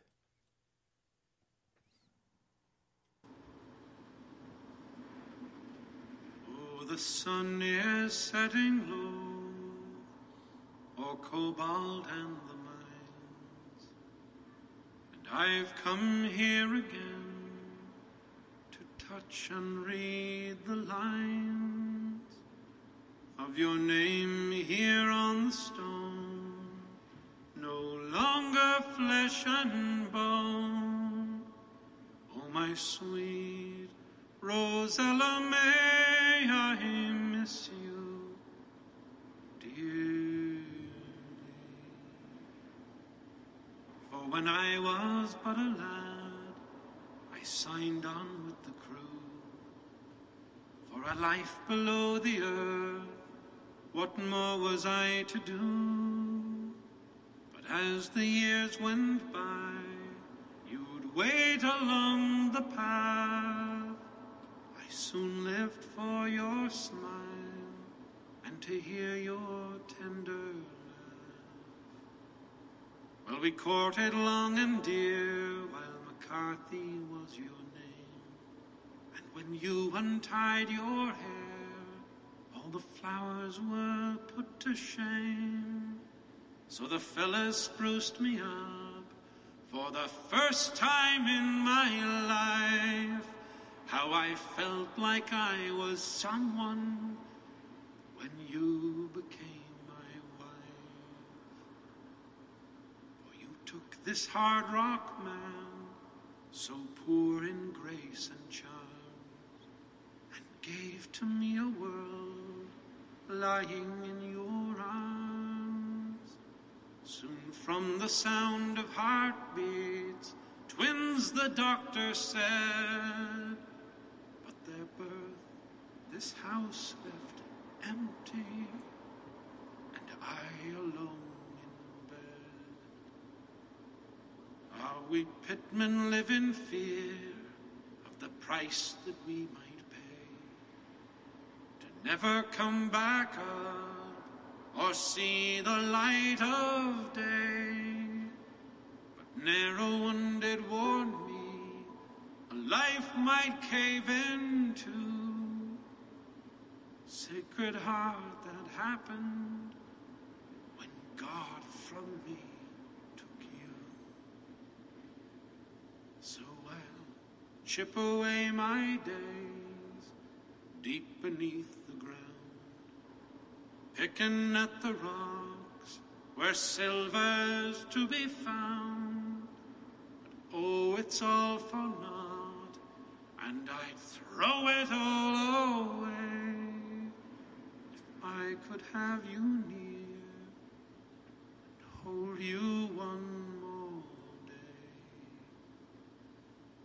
the sun is setting low, or cobalt and the mines.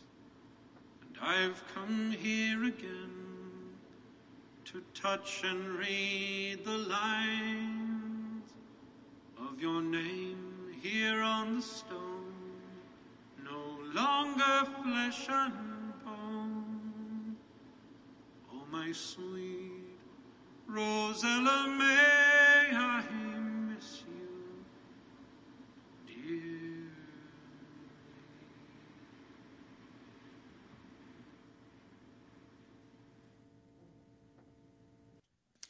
So there you have it. A Canadian, well, tragedy, love song. It's just part of our experience, part of who we are as a people, and the kind of things that uh, we endured in order to build this great country. Angus Finnan, what a performer. Now, I would tell you to go and buy his music, but it's hard to find. I had to find him on Spotify, and because I really like promoting really good Canadian authors or uh, musicians and performers, and uh, because you know they they do such a great job and don't get the recognition they need they they deserve. Now, with that said, I want to switch gears. Uh, there's there's this ongoing, you know, look. When I want to check the weather, I go to the Weather Network and I punch in my hometown. Right now, it's 40 degrees back home in Killaloe. Because I don't like metric, so I always use uh, the good old-fashioned uh, imperial system. I like foot pound, I like foot and pounds and feet and inches and and uh, uh, you know gallons and, and horsepower and things like that. I'm very old-fashioned that way. I do not like metric. I don't care if it is easy because it's all divisible by ten. That's not the point. There was nothing wrong with the imperial system. We didn't need to change it. And I'm ranting and I know it. However, I, when I go to this particular uh, website, there's always some kind of wingnut, stupid um, enviro little quiz you have to take. And in this particular instance, it's not a quiz. There's about a clip here that runs about 49 seconds long about the future. Uh, the, the headline is this The electric car will dominate by 2025. Auto execs agree. Well, first of all, I don't know what auto execs they're talking about. They do mention a couple here and so. But look, if they think that in 10 years fossil fuel will no longer be part of our lives, they are out of their freaking skulls. It's just not going to happen. Let me play this little clip for you, and then we can talk about it. So here we go. And there's there's based on, and I have a reason. It's not just because we've been over the, the electric the electric car debate's not new. But there's something else I want to get to here. So let me play this little clip for you. Come 2025, and in its place will be the electric car. A KPMG survey of auto firm executives finds that 90% of those surveyed expect electric vehicles to dominate by 2025, while 74% believe that most car owners today won't even want to own a vehicle in the near future. The survey comes at an interesting time in electric vehicle innovation, with the next stage of Tesla Motors' Model 3 reveal set to take place early on in 2017. In the meantime, there's the release of the Model 3's top contender, the Chevrolet Bolt. Of all those surveyed, 93% say they plan to invest in electric vehicles over the next five years. What do you think? Will electric vehicles be the way of the future, or will something else take their place? For theweathernetwork.com, I'm Daksha Rangan.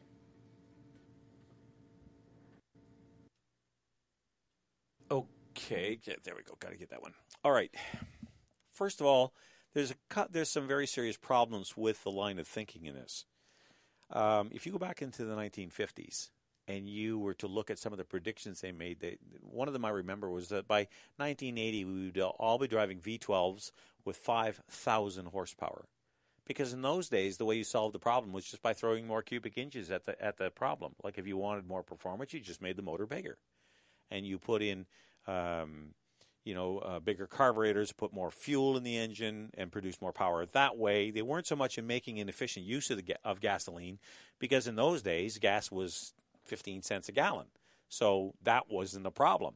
They said, "How oh, you want to go faster? Fine. We'll just give you instead of a 289, we'll give you a 327. You know, we'll put a big Holley carburetor on it, four barrel, and uh, that'll just pour fuel in the engine, and you'll go a whole lot faster." So it was simple engineering. Uh, that's not the way they look at it today. Uh, obviously, we're not driving around cars that are 5,000 horsepower. But the real problem with this isn't so much whether or not you think electric cars are real or are going to be part of it's this constant sharing uh, or constant putting out there of quasi scientific stories without any balance to them. There's no recognition of the realities of the marketplace. They just say, well, eh, they say they're going to invest in, you know, 95% are going to invest in electric vehicles. Well, for all I know, that's a lift truck.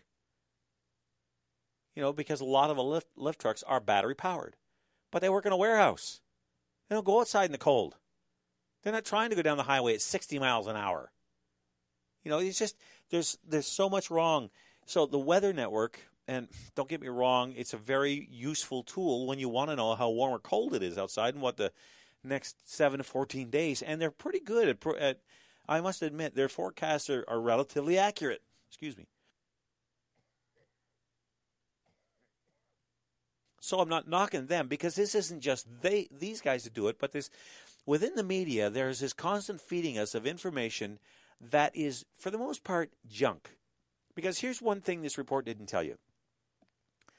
In order for cars, especially in Canada, and I think we all intuitively know this. Electric cars, and I was talking about the same thing when I mentioned uh, talking about gasoline earlier. Like the reason why we use fossil fuels in the first place is because it gives us so much energy in such a small package. Okay, the only thing you can get that gives you more bang for your buck and has some serious downsides to it is nuclear. Okay, the splitting of the atom. Other than that, gasoline is the single most powerful form of energy we have, that we can use en masse. Electricity has this bad habit of it's really hard to store. And until you've got a battery pack the size of a 20 gallon gas tank that'll give you 800 miles, regardless of what the weather does, how warm or cold it is, then you're not going to replace fossil fuels. It's just the way, it's just not in the cards. The second question is, and this is more of a cultural thing, when you start thinking about cars as they relate to our culture, one of the comments, one of the first comments I made on this on Facebook was, you know, I don't care what they do, but there is nothing that replaces a big V8 under full throttle. When I was a kid, my dad had an Oldsmobile, a 1969 Delta 88, and under the huge hood that you could have grown an acre of corn on, um, there rested a monster, and it was a 455 cubic inch engine. Now you put a, a four barrel carburetor on it, uh, one of those old Holley 1050 double pumpers, and you put an a high-rise intake manifold and headers on it, well, first of all, the engine came out of the box at 318 horsepower. By the time you were done doing the things I just suggested, you're probably about 425 or 450. And you haven't really done much to the engine yet. You hadn't planed the heads. You hadn't put in, you know, a, a higher ratio cam. You hadn't done anything yet. You just, you know, the the uh, high intensity. What do they call it? The racing spark plugs and all that stuff. There's all kinds of things you could do to those engines to dramatically improve their power. But when you put your foot down on that thing, the roar that came out from under that engine, uh, out from underneath that hood, was like nothing you'd ever heard before. The only thing I can compare it to is the sound of a V12 Merlin engine in a Spitfire going by at 400 miles an hour. An absolute, just, it was mechanical music. And there's a certain culture, a, a huge chunk of our culture that is entwined with the car. It, remember what it represents and this is something the electric car will never be able to compensate us for. It's not only the sense of freedom, but how much music has been written just for the sake of driving, where you just get in your car and you, it's a nice day, so maybe you pull, pull, pull out the, uh, you know, the 1965 Pontiac Parisienne uh, ragtop. You put the top down, you put it in gear, and you just go for a drive, just for the joy of enjoying God's creation on the highway with the wind in your hair, your favorite tune on the radio, and your arm around your girl as you go down the road. It's called cruising. That's part of our culture. And you're not going to replace that with anything else. So there's a whole cultural aspect to this. Like I when when I was looking at some of the things that people posted, they started excuse me, they started posting pictures of some of their famous muscle cars. And I'm thinking to myself, you know something? When I look at a 69 Dodge Charger with a super with a supercharger sticking through the hood, there's something masculine about that. It's all testosterone, and there's nothing wrong with that. As long as you do your racing on the race course, not on the street. But these guys would go out and spend money I never had the kind of cash required to do that. The closest thing I ever got was a Ford uh, was a 1962 Ford uh, Super Major farm tractor, 65 horsepower, pull three bottoms, so pull a three bottom plow through heavy clay. Yeah, that uh, really impresses the girls on a Friday night. Anyway, but there was a whole cultural thing wrapped around this. That the electric car, like if you if you're light and you put your foot down on your favorite muscle car and that roar comes out from underneath the hood, the hum of an electric motor just doesn't cut it. And I think there's a move to rob us of that culture, of that part of who we are, the freedom that comes from owning your own car so that you can go where you want, when you want, with who you want on your own schedule. You're not beholden to anybody else. That's why I don't like public transit. Never mind the fact that you'd have to stand outside to get to work in January when it's minus 40 and the wind blowing around your ankles and your ears, giving you frostbite while you stand behind a guy who hasn't seen a shower in six months and pay three bucks to get on a bus to take you someplace you don't really want to go in the first place. There's no freedom in that. You're, slave, you're a slave to the, uh, to the bus company, you're a slave to the transit authority because you only go when they come by. There's a definite downside to that that I am not interested in. So, anyway, that's just a bit of a rant on that because I like internal combustion engines. I like the way they work, I like the way they sound, I like the noise they make. I even, there's something, you know what, when you, I won't say I like the smell, the, the exhaust, but I don't know. There's just something about the whole experience you just can't get any other way. And I guess you, it's almost like the argument between um, people who have sailboats and people who have power boats. One, you know, some people love the, the, the whole sailing experience, and other people just love the sound of the, that engine, those engines under their feet as they plow through the water. I, I'm a I'm a power guy. I like power boats. Sailing sailboats I've never understood. If you don't have to use canvas to move you through the water, why would you? But I get it if people want to go the other way. But anyway, I, I think this whole move or push towards forcing us to adopt this whole electric culture is just something I think most people will reject intuitively, even if it is more efficient, even if it is, you know, could be done uh, economically. It can't be, certainly not yet. It's still many more than 10 years away, if it ever happens at all. And frankly, don't be looking for me to buy a hybrid or an electric car anytime soon. That is just not on. I, my wife was arguing with me the last time we bought a car. I said, "What about a hybrid?" I said, "No." Well, let's look at it. No, but come on, they, they, they no. Every time she brought it up, I shot it down, and I will continue to do so. I don't like hybrids. I don't want one. I am not interested in one. I want a gasoline powered car, a diesel powered truck. That's just the way I am. Stubborn to the end. All right. Well, that wraps it up for me tonight. Thank you all very much for joining me. Whether you listened or, or um, thanks to Robert for the phone for the phone call. Um, the podcasts are always available. We'll get that. We'll see the yes, Robert. We'll see if we can get December fifth, fourteenth up for you. Um, I certainly want to get that one up too, and we'll get this one up as quick as we can, so you can come back and listen to it again later. I apologize for the little glitch in the beginning, and like I said, that's it for me tonight. So we'll sign off by saying Ubi caritas et amor, Deus ibi est. Good evening, God bless. Don't let anything disturb your peace, and may you have a fair wind and a following sea.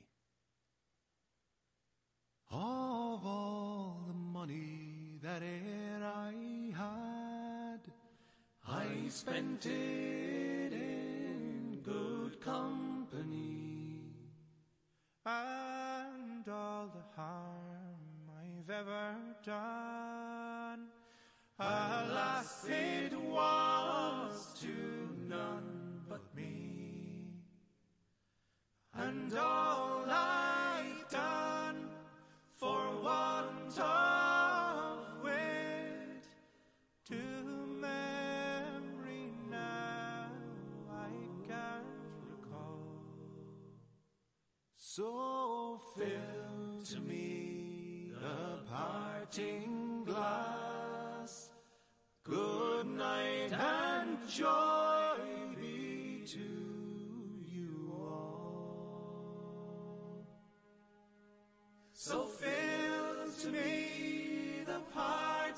glass and drink a health whate'er befalls. Then gently rise and softly call.